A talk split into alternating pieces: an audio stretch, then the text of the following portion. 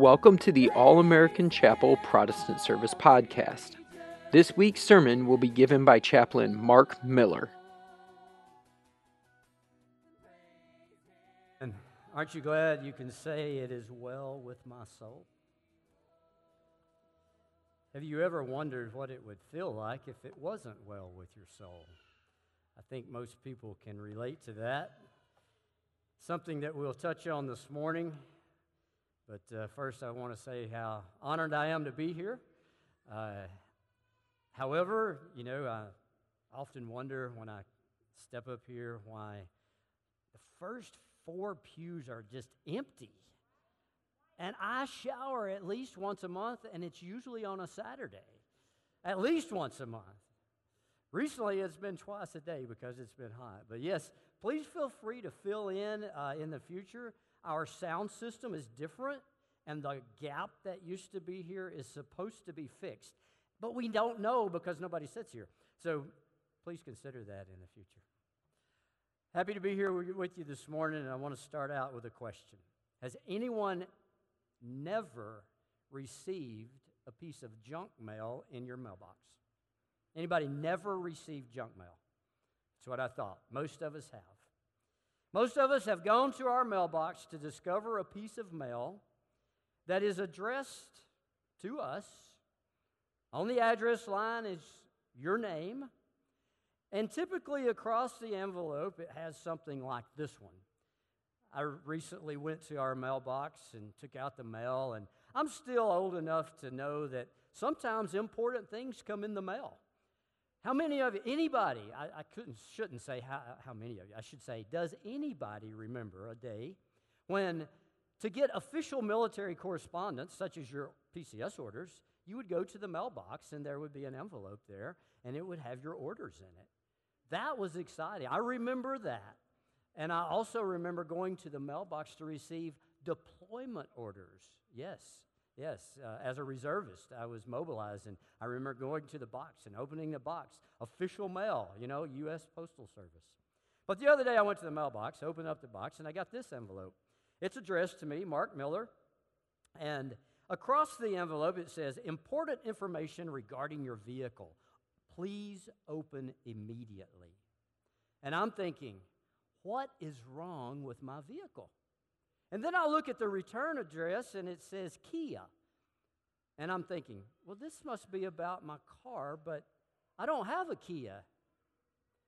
And you know, it was then that I realized, as important as this letter appears to be, it's not that important. It's just junk mail, Holly. And so I set it to the side and I have yet to open it. Have yet to open it. Now, there may be something in here that would persuade me to go buy a Kia. And if you drive a Kia, that is fine. And there's some important information about your vehicle here that you can probably read about. But, but I'm very happy with my Ford truck, and so I'm not going to open that envelope. Now, there was another piece of mail that I received several years ago. I think this was uh, dated 2007. And it has my address on it as well. It has my name on it. It says Mark Miller. And in the return address, it has another address that I was very interested in because you see, this has the name Kathy Miller from my wife. I didn't even have to look at the return address to know it was from her because she usually scented her letters and some of them still bear those wonderful scents that fill your nasty old tent when you're deployed with a little taste of home, just a little smell that says, yeah, there's still things good in this world. This one was from my wife, and I was happy to open it. As a matter of fact, I wanted to open it immediately. Chances are I got this while I was working in the section that I was working in on the night shift, and I thought, you know, do I have time to open this now or should I wait? And some people do that. You know, a soldier will receive a letter downrange and they'll wait because they want to be totally alone in, in, their, in their little part of the world that they have reserved for them before they open that special piece of mail. We have several members of our congregation deployed. I would encourage you to write them a letter, an old school letter, because it, it makes you feel good when you get a letter in the mail, especially if it's from your spouse. It changed my behavior. My behavior with this one Nah, still haven't opened it, right? Didn't change anything. This one, it's been open. Not going to read you what's in it, but it's been open, and I can tell you it made me feel special. It made me want to change my behavior because it was from my wife, somebody important. This morning, we're continuing to look in Revelation at the seven, one of the seven letters written to the seven churches. And this particular letter is addressed to Smyrna. Is anyone from Smyrna, Georgia in here? Uh, there is such a place, and uh, I think I've been close to it. I see a hand in the back. Somebody says she's from Smyrna, Georgia. But Smyrna was, uh, uh is, a, is a, was a church founded perhaps when Paul was on his missionary journeys through Turkey.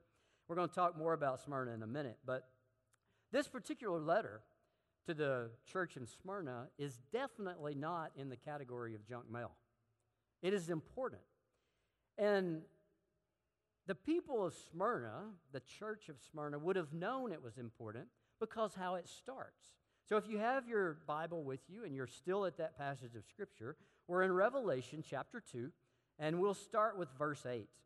The Scripture begins like this To the angel of the church of Smyrna, write, These are the words of him who is the first and the last, who died and came to life again. Now, imagine what you would think if you had received this letter and you opened it and you read these words. These are the words of the first and the last, the one who died and came to life again. You might be thinking, who is this from? I'm sure this got the attention of the members of the church in Smyrna, and they should probably get our attention as well the one who is the first and the last, the one who died and came to life again. It's not a letter from the grave, it's a letter from one who is living. And they know who it's from. Just like I recognized this address. Sometimes, most often, Kathy would send me letters with her handwriting in the return.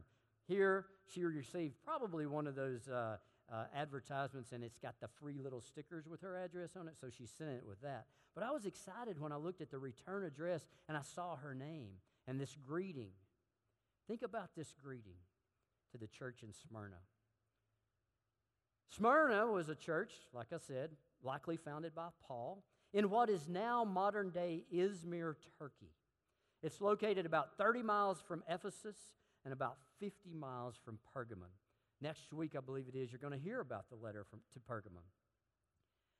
Smyrna was an educational hub. It was a center for learning, a center for particularly the teaching of science and medicine at the time.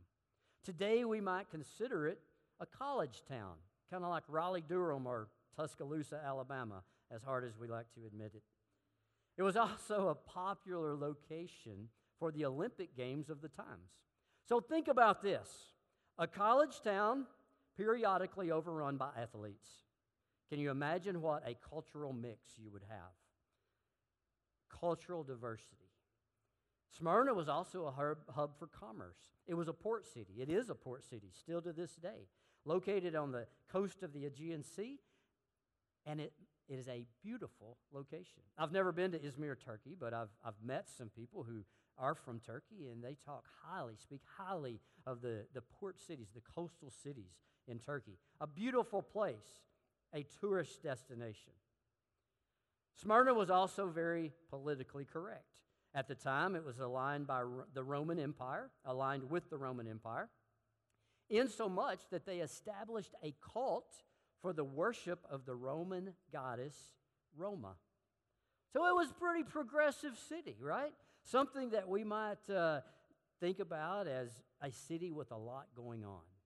It was a culturally diverse city.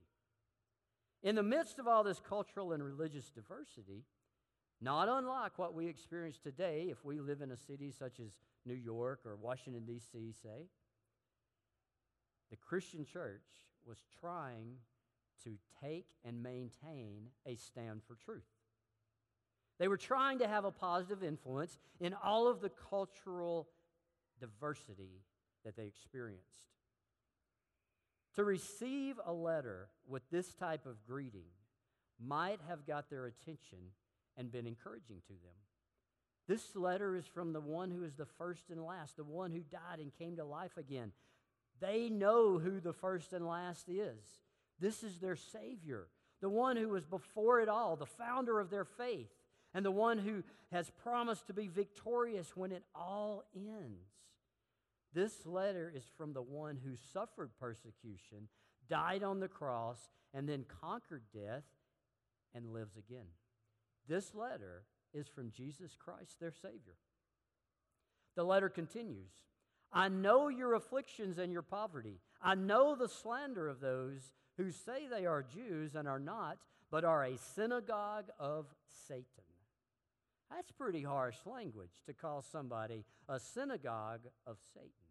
But you see, Jesus gets straight to the point with the church of Smyrna. He says, Look, I know you and I know what you're experiencing. I know how people are persecuting you. I know how you feel that you have nowhere to turn when they berate you for doing for, for doing right when you're and they make you think you're doing wrong when all you're trying to do is the best you know to do. I know you feel inferior and insufficient and that you can't measure up to the expectations of those around you, especially the religious people, the so called religious people, who say they are one thing but are really another. The hypocrites, if you will. You see, Jesus pinpoints a problem, a specific problem for the church in Smyrna. There was a significant number of people in the city who were creating problems. Anybody ever heard of a city that had a significant number of people creating problems? I think we could probably turn on the news on any given day and find that. A group of people creating problems.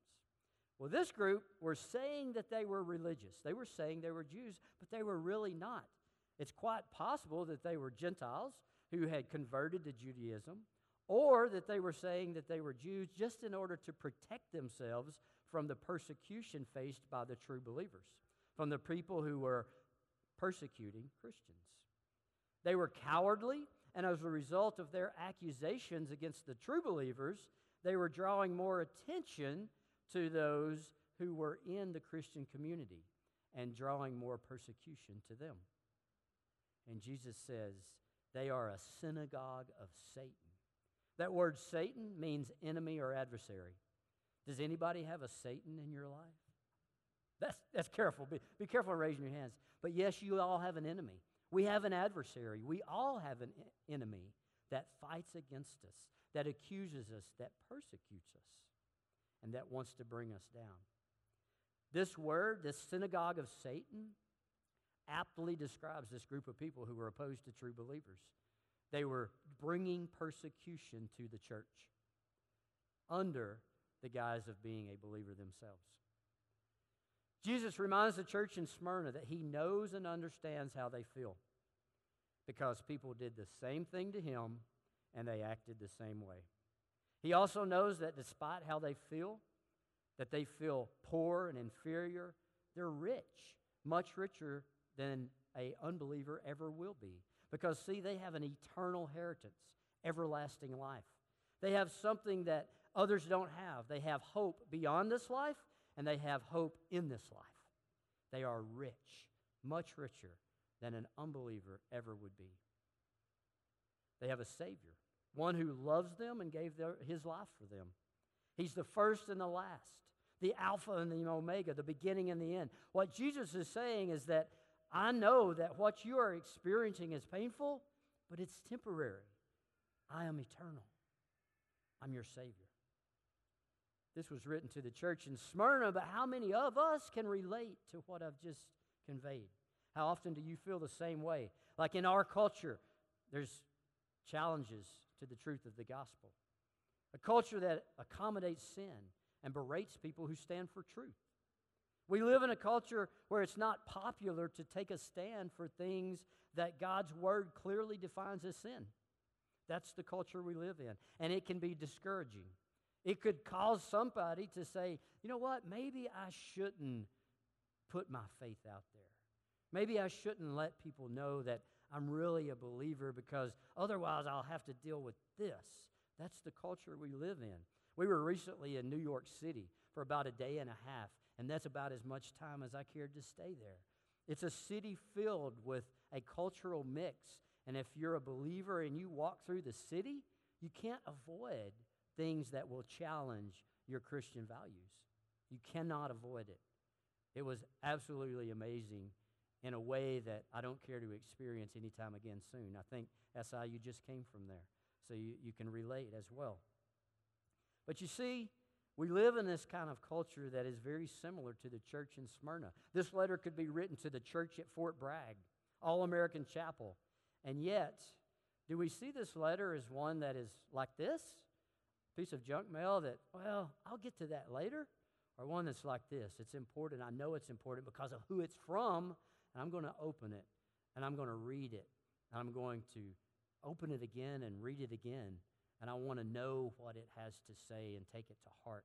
How do we treat what we're hearing in this letter to the churches at Smyrna? Let's listen closely to how the letter continues. It continues with some expectation management. How many of you know expectation management is important? You know, parents, expectation management. Leaders, expectation management. You know, it's very important to know what to expect. Revelation 2 8 continues Do not be afraid of what you are about to suffer. Whoa, wait a minute. This is like me reading important information regarding your vehicle. Do not be afraid about what you're about to suffer. That got my attention because I'm thinking, what's about to happen? How am I about to suffer? I'm not sure I want to keep reading, but this letter is from my Savior, and I know it's important, so I'm going to keep reading. Passage continues I tell you, the devil will put some of you in prison to test you, and you will suffer persecution for 10 days. Anybody raise your hand if you volunteer for that? No hand. One. One hand. Yes. You'll be put in prison for 10 days and persecuted by the devil himself. No, nobody's going to really volunteer for that. Maybe a teenager, but uh, I don't know. You're also, man, for volunteering. But you see, that's what Jesus is telling them to expect. You know, the church in Smyrna is thinking, wait a minute, I'm trying to live a godly life already in the middle of a cultural melting pot, and you're telling me that I can expect that the devil himself will imprison me and test me. And Jesus is saying, yes, this is what you should expect because you have an enemy, the accuser, the devil, who will try you and test your faith and your perseverance. And this is to the letter of, to the church in Smyrna. Now let's, let's talk for a minute about the church in Smyrna because there's an important story that some of you may be familiar with, some of you may have never heard of it. There was an early Christian leader in the church of Smyrna by the name of Polycarp. Somebody say Polycarp. It's kind of a strange name, but Polycarp. Need to remember that name because he was one of those Christians persecuted in the church of Smyrna. Polycarp was uh, a leader in the church, and around AD 150, he started uh, confronting some of the popular religious practices that was in the city particularly a teaching called Gnosticism. Gnosticism is a, is a blend of religions. It takes a little bit from the Christian faith and the Jewish faith and the Greek faith and some from myths and puts it all together in what we call a syncretistic mix, right? And it comes up with this idea of this is what salvation is all about Gnosticism. And Polycarp was like, no, wait a minute, it's, it's, it's, it, that's not the truth. And he started confronting this and people started threatening him. Said, you better, you better cut that off, or we're going to arrest you and we're going to put you into prison. And we might even kill you. And you know what Polycarp said? Okay, okay, I'll back off. Chill, chill. We all got to get along here. No. He said, bring it on.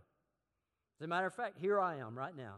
They arrest him, they try him, they take him to this place where they have built a bonfire, if you will.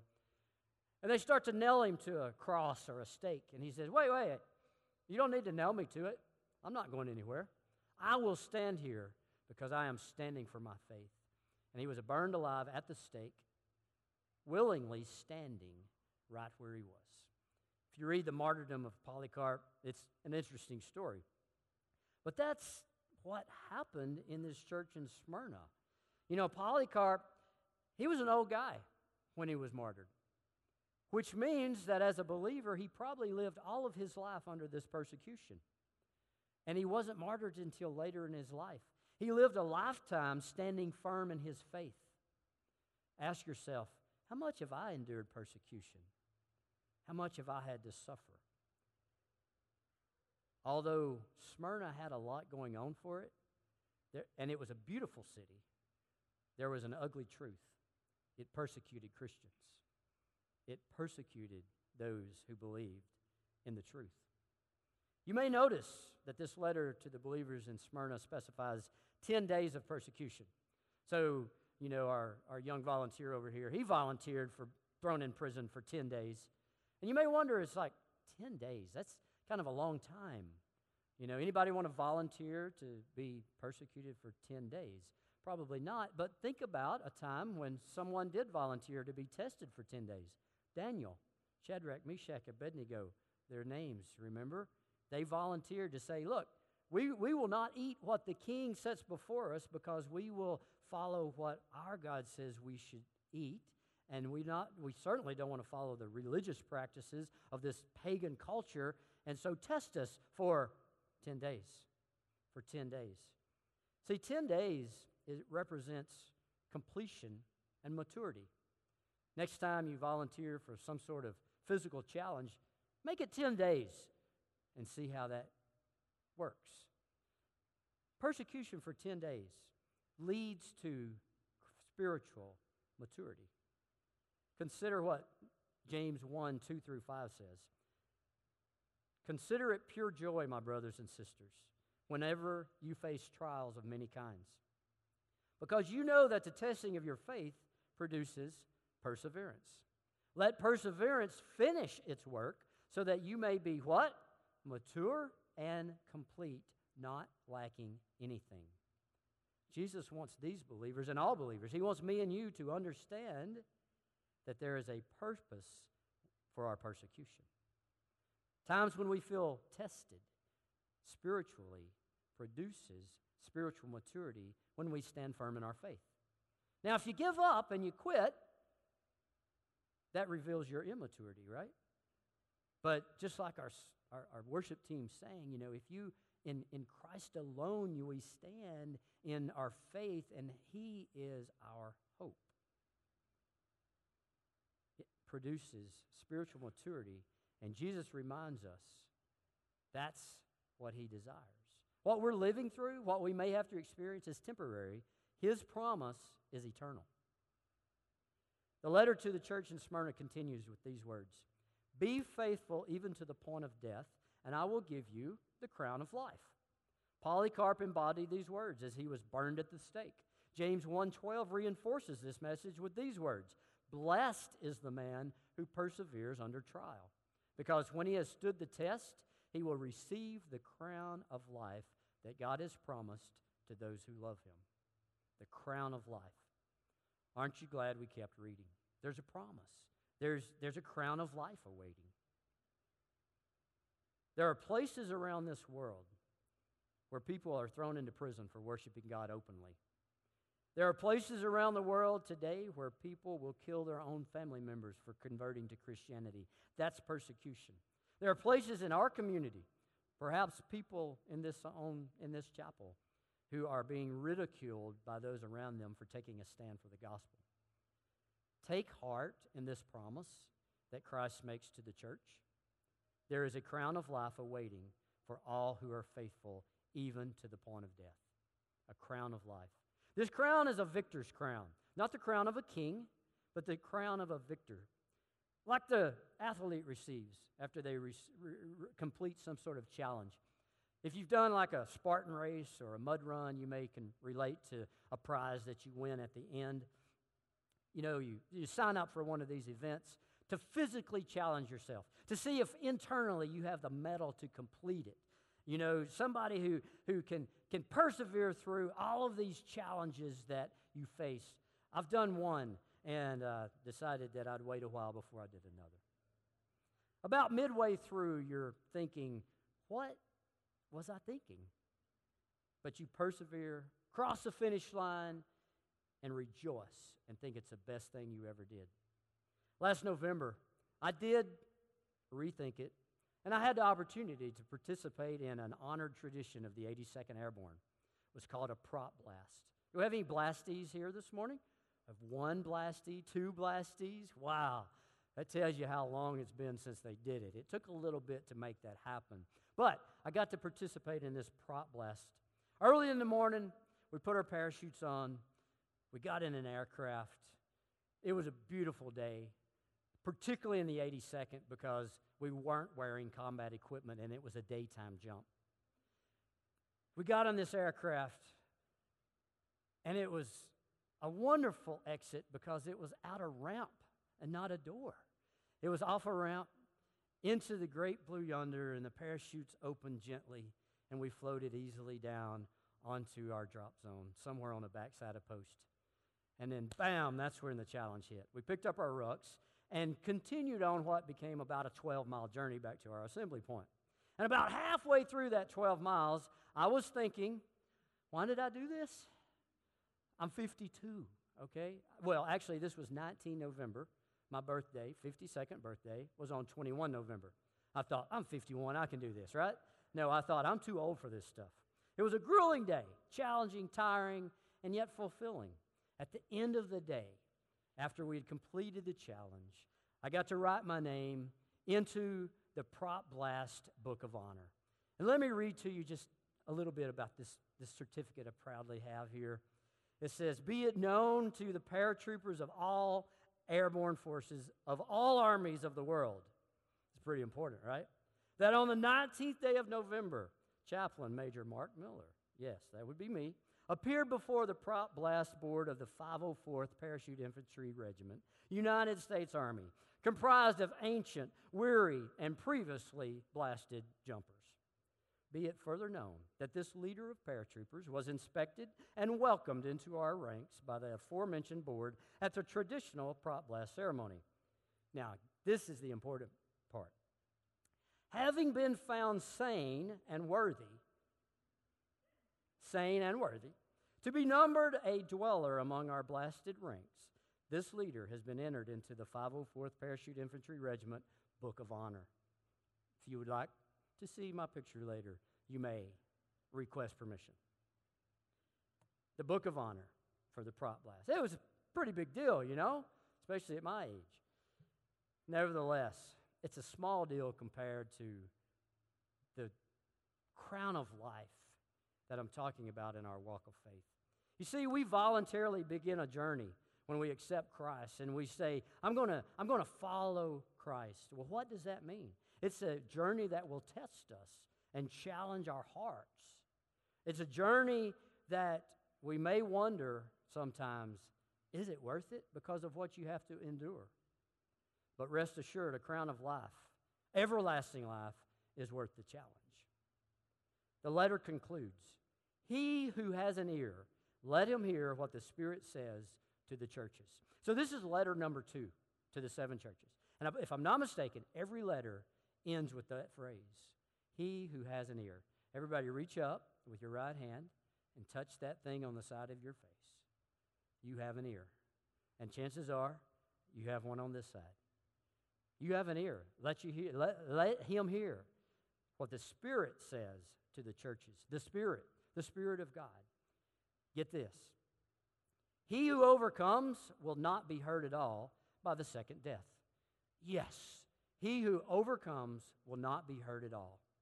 Let's not brush over, though, that second point the second death. And remember, the letter said earlier be faithful even to the point of death. There are probably not many of us who woke up this morning expecting to be persecuted for our faith to the point of death.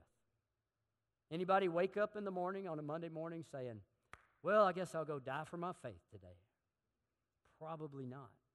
And yet, there are some people, that, that, that's what happens to them when they know that they stand for what they believe in the gospel. It could be a reality, and it has been a reality for some people to die for their faith. Conclusion of this letter should remind us that there's more to the story. There is something beyond this life. Because you see, the scripture says there is a second death. But it says, he who is overcomes doesn't have to fear the second death, doesn't, will not be harmed by the second death.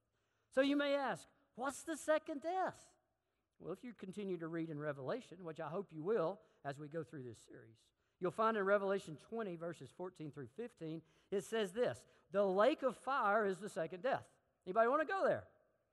No, a lake of fire. The lake of fire is the second death. If anyone's name was not found written in the book of life, he was thrown into the lake of fire. So there's kind of a choice that I can see a book of life or a lake of fire. I like books. I like lakes, but not like lake, lake, lake of fire. A book of life sounds much better. In Revelation 21 8, we read this about the lake of fire and the second death. But the cowardly, the unbelieving, the vile, the murderers, the sexually immoral, those who practice, practice magic arts, the idolaters, and all liars, whew, all liars, their place will be in the fiery lake of burning sulfur. This is the second death. I don't know about you, but once again, the book of life sounds better to me than the lake of fire.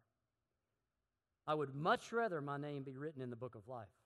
And the good news is this if my name is written in the book of life, if I've decided to become a follower of Christ and I overcome any persecution I may feel in this life, the second death will not hurt me.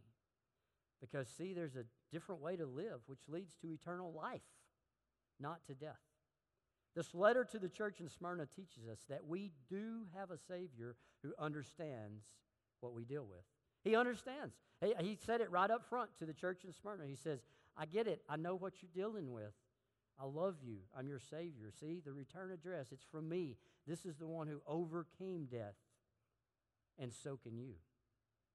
You see, this letter reminds us that in our walk of faith, it may not be easy, but we can and should overcome by standing firm in our faith and in the truth of the gospel. Maybe you're a soldier living in the barracks, surrounded by those who live anything but a Christ-like lifestyle. Anybody live in the barracks here who can say, "Yeah, that's kind of what it's like." Yeah, people there, they're they're they're choir boys, right? No, I know the stories.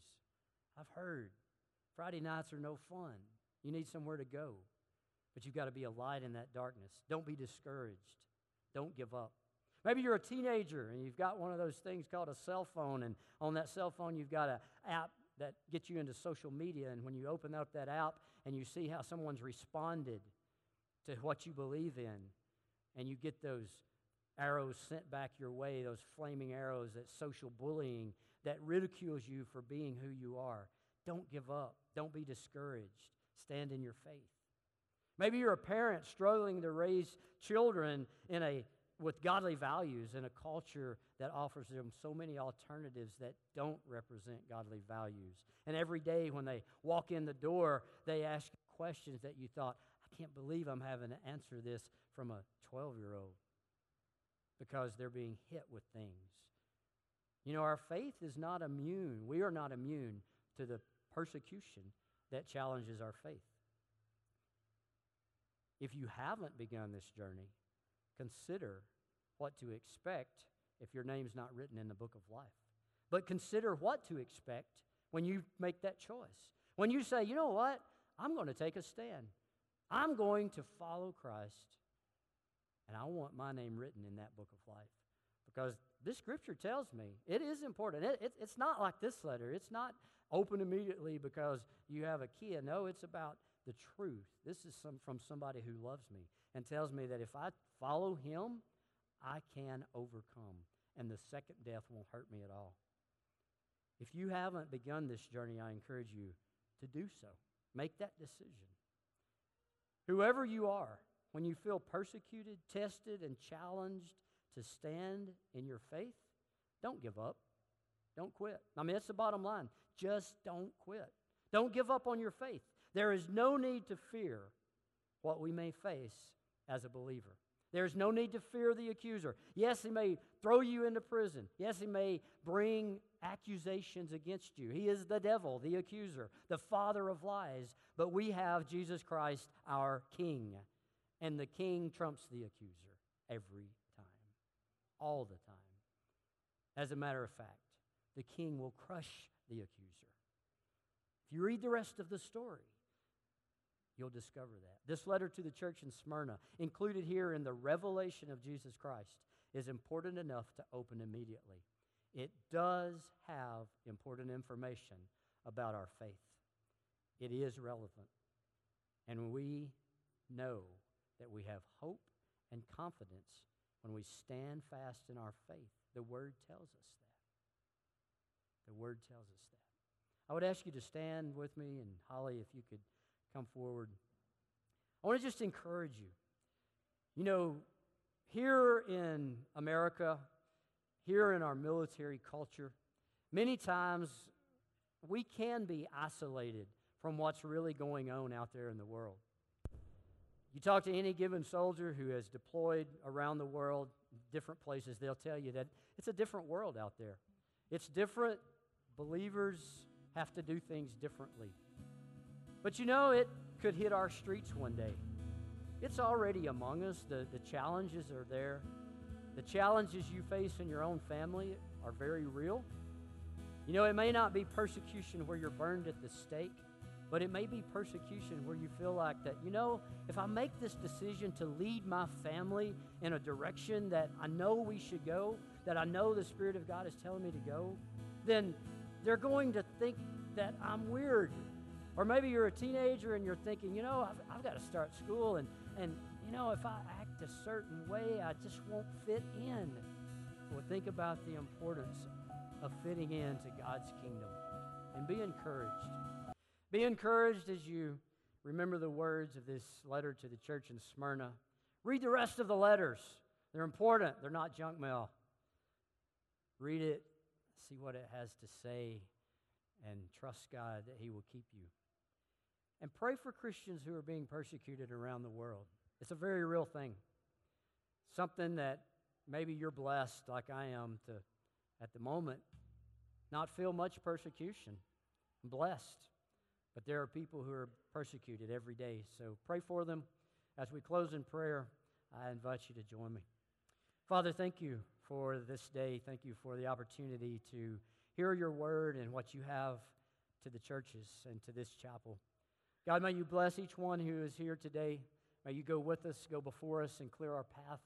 May you go with us and hold us in the palm of your hand.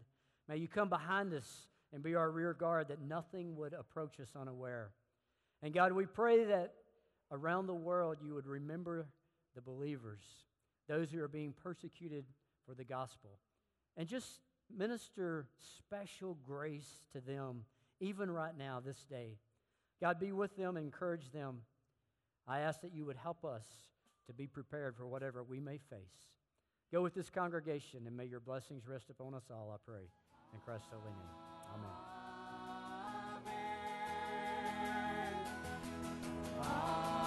That was this week's All American Chapel Protestant Service podcast.